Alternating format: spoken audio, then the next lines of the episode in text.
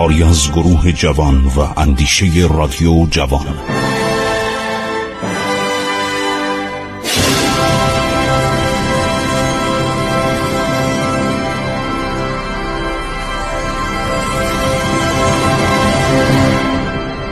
بسم الله الرحمن الرحیم به نام خداوند بخشاینده مهربان.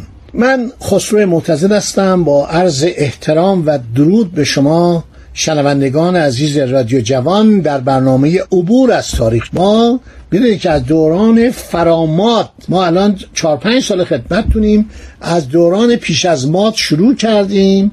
دورانی که پروفسور کارتون کون گفته بود که ایران صد هزار سال سابقه سکونت داره. پروفسور جورج کامرون هم که متخصص باستانشناسی نظریه کالتون کون که دستیارش بود تایید کرده.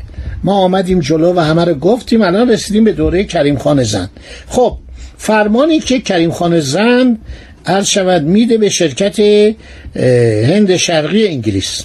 ماده اول. شرکت انگلیسی می تواند در هر نقطه بوشهر یا در هر بندر دیگر که در خلیج فارس انتخاب نماید آنقدر زمینی که برای ساختمان یک نمایندگی تجاری لازم باشد تصرف کنند. آنها می توانند آنقدری که مایلن توپ در این مرکز کار بگذارند. چون انگلیسی ها می‌گفتن آقا ما از زمان صفویه مشکل داشتیم. اواخر صفویه ای از عرض شود قبایل آن سوی مکران حمله کردن به ما بعد افاقنه حمله کردن اجازه بدید ما توپ داشته باشیم. خب کریم خان گفته آنها می توانند آنقدری که مایلن توپ در این مرکز کار بگذارن ولی توپ ها نباید از شش پونت بیشتر باشد. یعنی وزن گلوله از سه کیلو بیشتر نباشه. توپای سنگین نباشه. توپ برای دفاع باشه. به علاوه آنها می توانند در هر نقطه از کشور ایران که مایل باشند نمایندگی بازرگانی تأسیس کنند. در کتاب رستم و تواریخ گفته که کریم خان اشیاء از چینیالات انگلیسی ها رو ریخت توی خندق. گفت اینا به درد نمی‌خوره و ما مس داریم.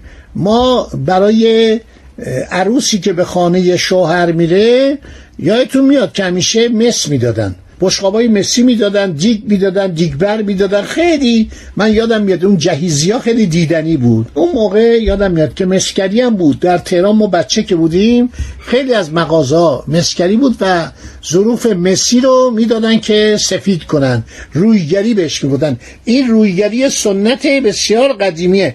بنابراین این رویگری و عرض این مسائل بوده ولی یک بشخابی که به عروس خانوم می‌دادن. نمی‌دونم جیگ می‌دادن ظروف غذا می‌دادن عرض شود پیاله هایی می‌دادن برای مثلا خوردن چای برای شربت اینا میمون. اینا نسلا در دست میمون که بعد چینی اومد. حالا رستم تواریخ نوشته که کریم خان تمام چینی ها رو ریخت تو خندق و گفت اشیای ما بهتر البته این با این مفاد این شود امتیازی که داده به انگلیسی ها جور در نمیاد. من فکر کنم اون افسانه است.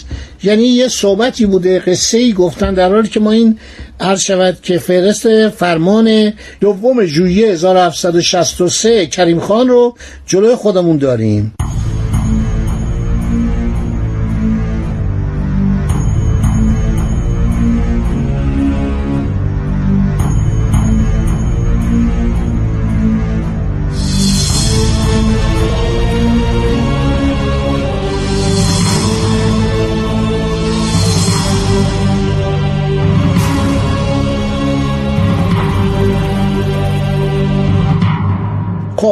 پس انگلیسی ها می‌تونن همه جای ایران مال تجاره هم کنن و دارالتجاره تأسیس کنن. بر مال تجاره هایی که در بوشهر یا جاهای دیگر صادر یا وارد می شود نباید حقوق گمرکی بسته شود. یکی از موادی که صادراتی بود و انگلیسی از ایران می بردن پشم بز راور کرمان بود و این پشم بز رو در کلا به کار می بردن انقدر این پشم بز لطیف بود و با دوام بود و عالی بود که اینو میبردن انگلستان و در کلاه آقایان و خانوم ها به کار می بردن شما اگر انگلستان رفته باشید یا فیلماش دیده باشید جلوی عرض شود که کاخ باگینگهام که من خودم رفتم اونجا فیلم برداری کردم از روبروی کاخ و اون مجسمه ملکه ویکتوریا که اون نزدیکه.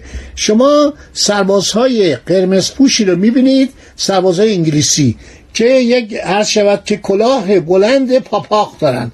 به اینا میگن کلاه بلند پاپاق که فقط گارد سلطنتی انگلیس اینو بر سر می‌ذاره. زمان قدیم آلمان هم از این کارا می‌کردن روس هم می‌کردن. ولی الان فقط گارد سلطنتی انگلیس کلاه پاپاخ کلاه پشمی. و گفتن و من شنیدم که این کلاه هم از پشم بز راور کرمان بوده. خب هیچ ملت اروپایی دیگر اجازه وارد کردن امتعه پشمی را ندارد. چون انگلیسی ها این به صلاح پارچه پشمی عالی میدوختن. چهار قروز بازرگانان انگلیس و دیگران بایستی پرداخت شوند. پنج انگلیسی ها حق خرید و فروش همه نوع کالا را دارند. شش. هیچ گونه بازرگانی مخفیانه نبایستی انجام شود. هفت. اجناس آب افتاده نبایستی به ایران وارد شود. یعنی اجناس که کشتی غرق می‌شد این اجناس به اصطلاح آب افتاده می‌شد. تو اینا شکرم بود چون ما شکرم وارد می‌کردیم.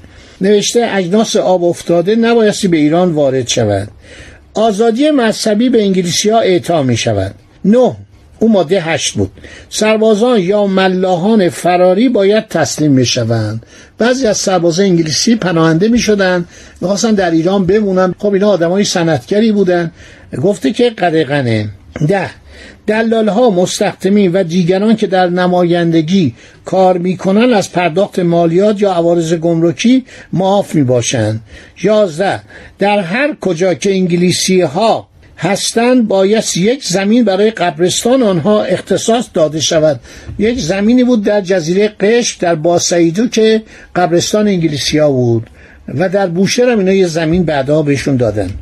اگر آنها زمینی را برای باغ بخواهند اگر آن زمین از عراضی خالصه متعلق به شاه باشد مجانا به آنها داده می شود اگر متعلق به افراد باشد بایستی بهای آن به نحو عادلانه پرداخت کردند. دوازده خانه ای که قبلا در شیراز به کمپانی انگلیسی تعلق داشت من کریم خان. اکنون آن را با باغ و آب و متعلقات آن به ایشان واگذار می کنم بعد اینو متنشو آقای سرپرسی ساکس گذاشته و نوشته از معاهدات هرسلت. هرسلت یک شاید گنجینه بوده کتابی بوده دایت المعارفی بوده صفحه 11 که سرپرسی ساکس اینو نوشته.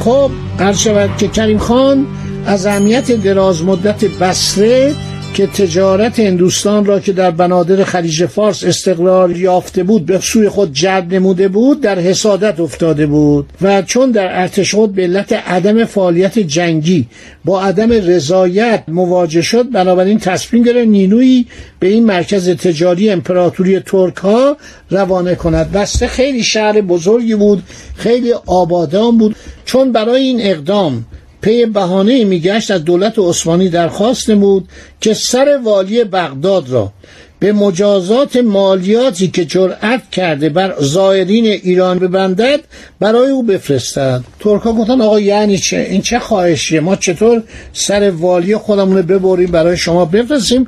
این بهانه بود. بنابراین کریم خان دستور میده که جنگ کنند و عرض شود که لشکرکشی کنند به طرف بسره چون با اینکه پایتخت کریم خان در شهر شیراز بود مدتها توجهی به خلیج فارس کریم خان نداشت. برای اینکه باید با آزاد خان به جنگه با محمد حسن خان قاجار باید به جنگه عرض شود که با احمد خان دورانی باید بجنگه.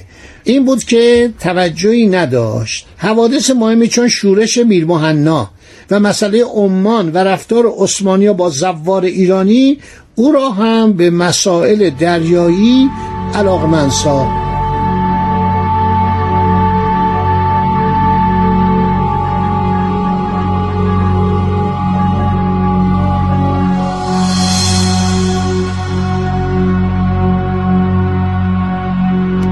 کردن راه تجارت دریایی. خب ایشون با خوارج عمان هم مشکل داشت. با راهزنان دریایی مبارزه می‌کرد. عرب ایرانی به خصوص قبیله بنی کب و عمرای آل مسکور به کریم خان کمک می‌کردن. شیخ ناصر عرض شود فرمانروای بوشهر هم از کسانی بود که علاقه به ایران داشت. کتاب های زیادی در این باره نوشته شده. عمر پاشا والی بغداد که بسره بندر مهم راهبردی تحت فرمان وی و عثمان پاشا متسلم. متسلم یعنی فرماندار و متصرف یعنی استاندار. عرض شود که کریم خان با اینا مبارزه می‌کرد. خب دوستان این قسمت از برنامه هم تموم شد. انشالله در برنامه بعدی باقی ماجراها رو برای شما عزیزان بیان خواهم کرد. خدا نگهدار شما تا برنامه های بعد.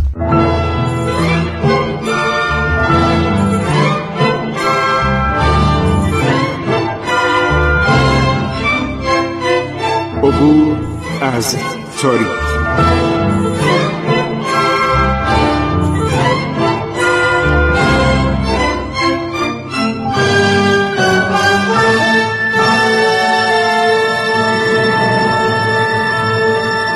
ایران با شکوه. 2800 سال تاریخ.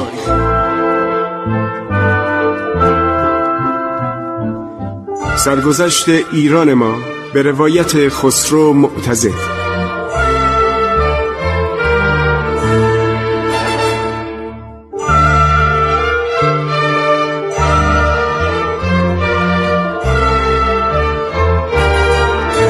عبور از تاریخ. با رادیو جوان.